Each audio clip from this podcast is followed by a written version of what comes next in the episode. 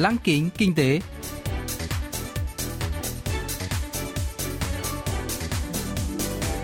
Xuân Trường xin kính chào quý vị và các bạn. Mời quý vị và các bạn cùng theo dõi chuyên mục Lăng kính kinh tế của Đài Phát thanh Quốc tế Hàn Quốc KBS World Radio phát sóng vào thứ hai hàng tuần. Thưa quý vị và các bạn, chuyên mục tuần này gồm các nội dung chính như sau. Trong mục tiêu điểm kinh tế, mời các bạn nghe phân tích bối cảnh giá nguyên liệu thô tăng và tác động đối với nền kinh tế. Phần cuối của chương trình sẽ giới thiệu về các doanh nghiệp Hàn Quốc hiện đang dẫn đầu trong việc đưa ra những ý tưởng đổi mới với niềm hy vọng sẽ dẫn dắt tương lai của nền kinh tế toàn cầu. Cụ thể, hôm nay chúng tôi sẽ giới thiệu với quý vị và các bạn về WellScare, nhà phát triển giải pháp giảm đau bằng laser tại nhà.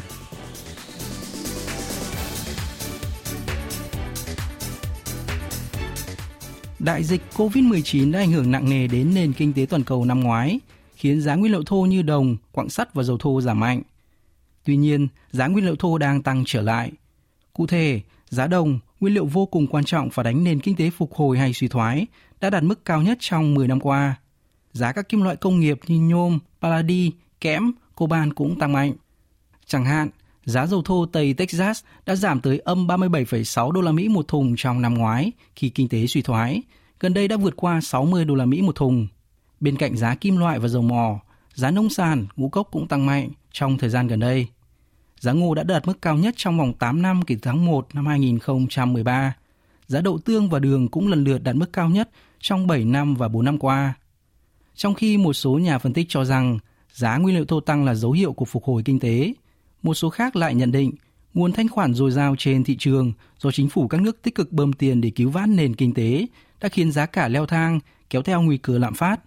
Ông Kim Quang Sok, Giám đốc Viện Nghiên cứu Kinh tế và Công nghiệp Hàn Quốc, phân tích bối cảnh xung quanh giá nguyên liệu thô tăng và tác động đối với nền kinh tế. 일단은 기본적으로 경제 회복을 빼놓고 얘기할 수가 없습니다. Sau cú sốc lớn do dịch COVID-19 bùng phát tháng 2 năm ngoái, nền kinh tế toàn cầu đang dần phục hồi dù chậm chạp. Nhiều nước đã thực hiện các kế hoạch kích thích kinh tế như chính sách kinh tế mới phiên bản Hàn Quốc của Seoul hay gói kích thích kinh tế khổng lồ của Mỹ đầu tư vào các ngành công nghiệp thân thiện với môi trường. Trong giai đoạn này, nhu cầu và giá nguyên liệu thô tăng mạnh. Ngoài ra, rõ ràng vaccine COVID-19 cũng đang nuôi hy vọng phục hồi kinh tế, góp phần đẩy giá nguyên liệu thô tăng. Vâng, vâng, vâng. Nhiều ý kiến cho rằng giá hàng hóa sẽ tiếp tục có xu hướng tăng trong thời gian tới.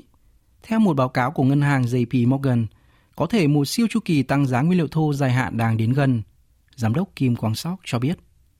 최근에 JP 몰건이나 또 골드만삭스와 같은 주요 기관들이 Các ngân hàng đầu tư Goldman Sachs và JP Morgan nhận định một siêu chu kỳ tăng giá hàng hóa dài hạn đã bắt đầu căn cứ vào 6 yếu tố như phục hồi kinh tế, nới lỏng định lượng, các kế hoạch kích thích kinh tế, giá trị đồng đô la Mỹ giảm, lạm phát và chính sách thân thiện với môi trường. Tuy nhiên, rất khó dự đoán yếu tố phục hồi kinh tế có thể tạo ra siêu chu kỳ, bởi theo tôi, giai đoạn phục hồi kinh tế lần này là một hiện tượng nhất thời, chứ sẽ không kéo dài tới 10 hay năm. Ngân hàng trung ương các nước cũng không thể cắt giảm lãi suất cơ bản liên tục, hiện đang ở ngưỡng 0%, mà thay vào đó sẽ giảm dần nới lỏng định lượng, nên yếu tố này cũng không phải là một giải pháp lâu dài. Tương tự, dù các nước thực hiện kế hoạch kích thích kinh tế đến năm 2022, nhưng sau đó tình hình sẽ khác đi. Xu hướng đồng đô la Mỹ suy yếu cũng có thể xảy ra trong cùng giai đoạn, chứ không phải là lâu dài. Tổng lại, tôi cho rằng xu hướng tăng giá hàng hóa sẽ chỉ diễn ra trong một khoảng thời gian nhất định, thay vì tạo nên một siêu chu kỳ.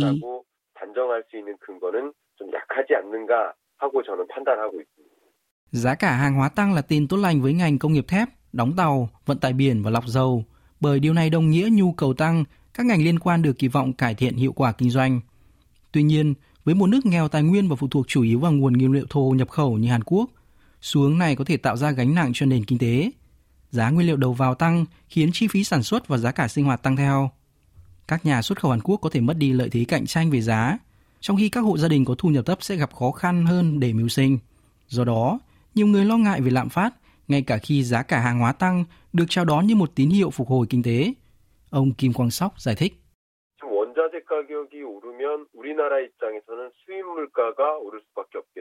Với Hàn Quốc, giá nguyên liệu đầu vào tăng sẽ khiến giá nhập khẩu và chi phí sản xuất tăng, kéo giá tiêu dùng leo thang. Theo Quỹ tiền tệ quốc tế IMF, giá tiêu dùng của các nước phát triển sẽ tăng 1 đến 2% trong năm nay. Năm ngoái, giá tiêu dùng còn như giữ nguyên mức 0%. Các nước tiên tiến đặt mục tiêu kiểm soát giá tiêu dùng tăng trong phạm vi 2% để đảm bảo tỷ lệ lạm phát ở mức ổn định, nên dự báo năm nay được cho là phù hợp. Nói một cách công bằng, nên sử dụng thuật ngữ tái tạo reflation thay vì lạm phát inflation trong thời điểm này, bởi đây là giai đoạn phục hồi kinh tế sau suy thoái. Tôi cho rằng chỉ số tăng giá tiêu dùng đang trở lại mức trung bình. 적정한 수준으로 물가가 회복되고 있구나 이렇게 판단 내려지고 있는 것이죠.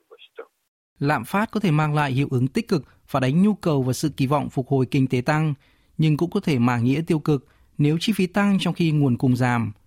May mắn là tình trạng lạm phát hiện nay được nhiều nhà phân tích nhận định là tích cực, tức giá cả tăng nhờ kinh tế phục hồi. Chính phủ các nước trên thế giới dự kiến sẽ chấp nhận lạm phát ở một mức độ nhất định để giúp nền kinh tế nhanh chóng phục hồi, vượt qua cú sốc từ đại dịch COVID-19. Nhưng Seoul cần chủ động chống lại các tác động tiêu cực từ lạm phát do giá nguyên liệu đầu vào tăng và thanh khoản quá dồi dào. Giám đốc Kim Quang Sóc nhận định.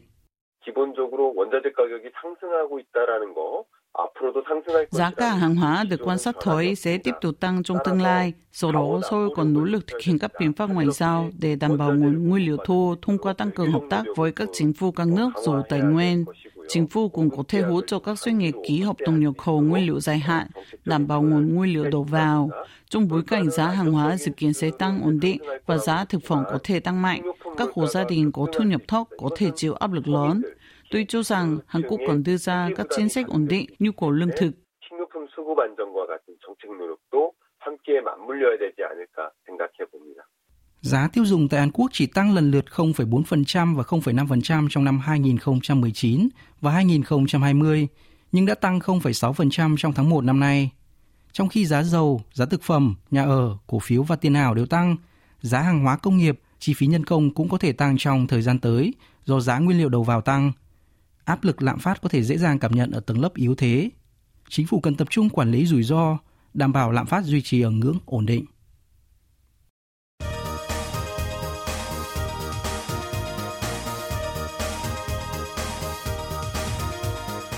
Tiếp theo chương trình là phần doanh nghiệp tiên phong trong kinh tế Hàn Quốc, giới thiệu về những doanh nghiệp Hàn Quốc đi đầu trong việc tạo ra những ý tưởng mới, sở hữu công nghệ hàng đầu và hứa hẹn sẽ dẫn dắt nền kinh tế trong tương lai. Hôm nay, chúng tôi sẽ giới thiệu về WellsCare, nhà phát triển các sản phẩm chăm sóc sức khỏe thông minh sử dụng tại nhà. Sau đây là giám đốc Yi Song Won của WellsCare giới thiệu về công ty. 웰스케어는 18년도 6월 1일에 설립된 홈케어 헬스케어 디바이스 WellsCare được thành lập ngày 1 tháng 6 năm 2018 với mục tiêu phát triển các sản phẩm chăm sóc sức khỏe đa dạng, góp phần nâng cao chất lượng cuộc sống con người. Công ty có ước mơ trở thành doanh nghiệp dẫn đầu thị trường chăm sóc sức khỏe gia đình toàn cầu. WellsCare cung cấp các giải pháp quản lý đau mỏi, giúp chẩn đoán, điều trị cơn đau tại nhà mà không cần tới bệnh viện. 스스로 진단하고 치료하고 관리할 수 있는 통증 관리 토탈 솔루션을 제공하고 있습니다. Giám đốc Yi Song Won của WellsCare từng dẫn dắt triển khai một số dự án y tế tại một công ty chuyên sản xuất các thiết bị y tế sử dụng trong các bệnh viện được niêm yết trên sàn giao dịch chứng khoán Kosdaq Hàn Quốc. Mặc dù vậy, ông đã có quyết định táo bạo là thành lập công ty riêng với niềm tin rằng xu hướng điều trị và chăm sóc sức khỏe của con người sẽ là điều trị tại nhà thay vì tới bệnh viện. Sản phẩm nổi bật của WellsCare là thiết bị trị liệu bằng laser siêu nhỏ có thể đeo được, mang tên IASO. Ông Yi Song Won cũng từng bị bong gân và phải sử dụng tia laser để giảm đau. Với mong muốn có thể kiểm soát cơn đau ngay tại nhà, ông đã nghĩ ra sản phẩm IASO. Giám đốc Yi Song Won cho biết. 현대인들은 각종 이제 핸드폰이나 PC로 대부분 일을 하기 때문에 Ngày nay, nhiều người sử dụng điện thoại thông minh và máy tính thường xuyên, ngồi làm việc trước màn hình trong thời gian dài. Họ hay gặp phải các chứng đau mỏi vùng cổ, lưng hay vai gáy. Khi nhiều hoạt động thể thao giải trí trở nên phổ biến, một số lại gặp chấn thương khi chơi thể thao. Còn đối với phụ nữ, sử dụng giày cao gót thường xuyên cũng gây ra tình trạng đau nhức bàn chân, viêm cân gan chân.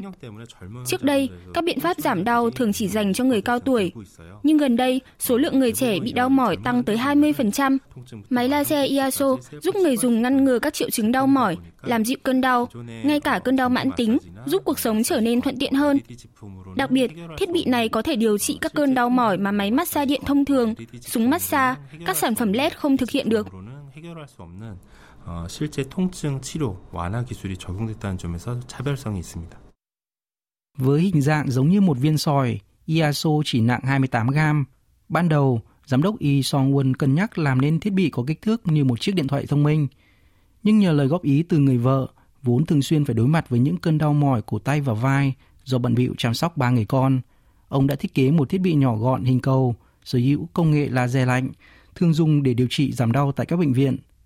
Công nghệ laser lạnh cũng có thể giúp điều trị rụng tóc, giảm sẹo phẫu thuật, ăn kiêng để giảm cân. Song việc tích hợp công nghệ laser lạnh vào một thiết bị nhỏ gọn là không hề dễ dàng.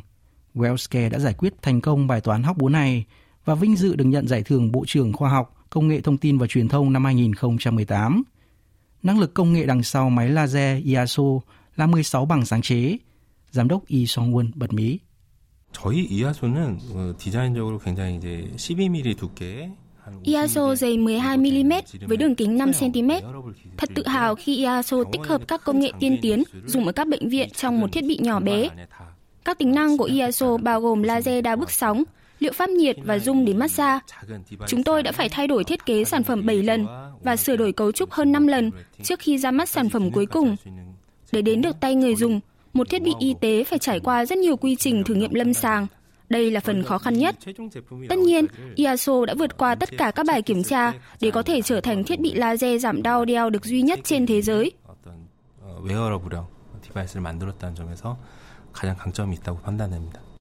IASO đã tiến vào thị trường Mỹ cũng như thị trường Nhật Bản và Đông Nam Á.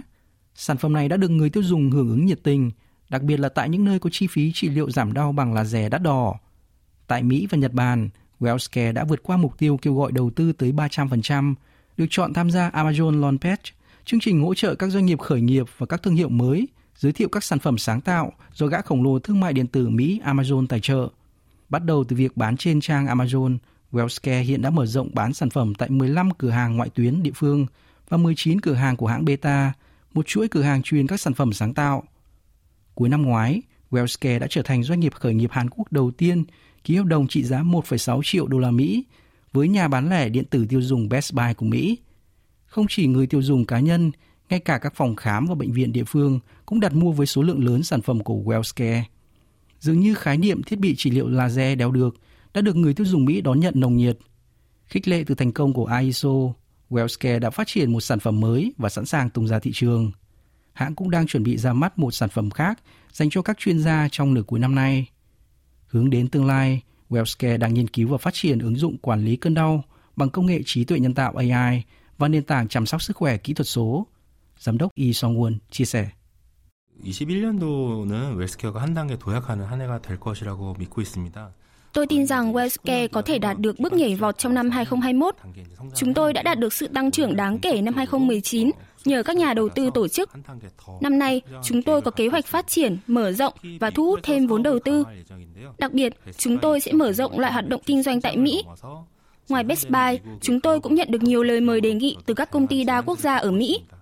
Wellscare đặt mục tiêu dẫn đầu thị trường thiết bị chăm sóc sức khỏe toàn cầu, đang thống trị bởi các công ty Mỹ, châu Âu và Israel.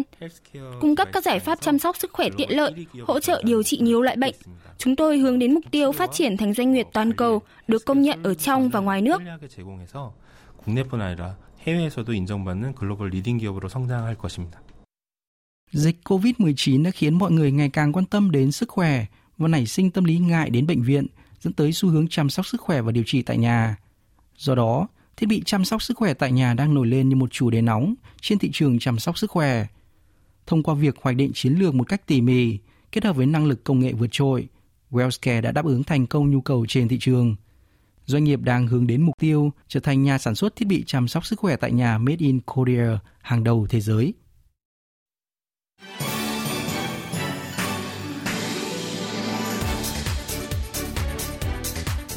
Quý vị và các bạn vừa lắng nghe chuyên mục Lăng kính kinh tế tuần này.